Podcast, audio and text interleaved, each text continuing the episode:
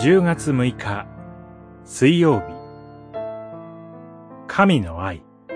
その3愛には恐れがない。ヨハネの手紙1、4章。13節から21節。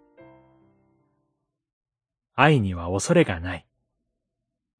完全な愛は恐れを締め出します。なぜなら、恐れは罰を伴い、恐れる者には愛が全うされていないからです。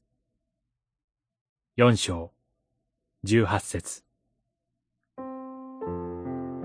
神は、あなたにとってどのような存在でしょうか？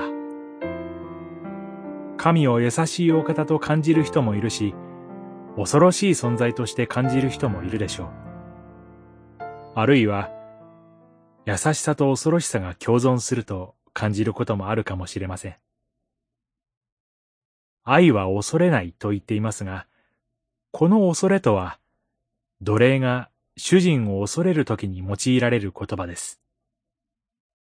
愛と恐れは共存することができません。私たちが神を信じているのは、神の裁きが怖いからではありません。恐れを持って、その方に従っているのではありません。神は私たちを奴隷ではなく、神の子としてくださり、愛する一人子を死に渡すほど私たちを愛してくださいます。神は確かに、この世を裁くお方です。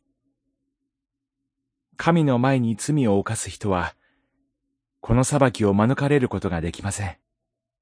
しかし、イエス・キリストを主と信じる人々は、この裁きを受けるどころか、神の子として愛されるものなのです。神を愛する者は、神が先に示してくださったその愛のゆえに、神を恐れる必要はありません。今日も一日、その神の愛に包まれて生きていることを感謝したいと思います。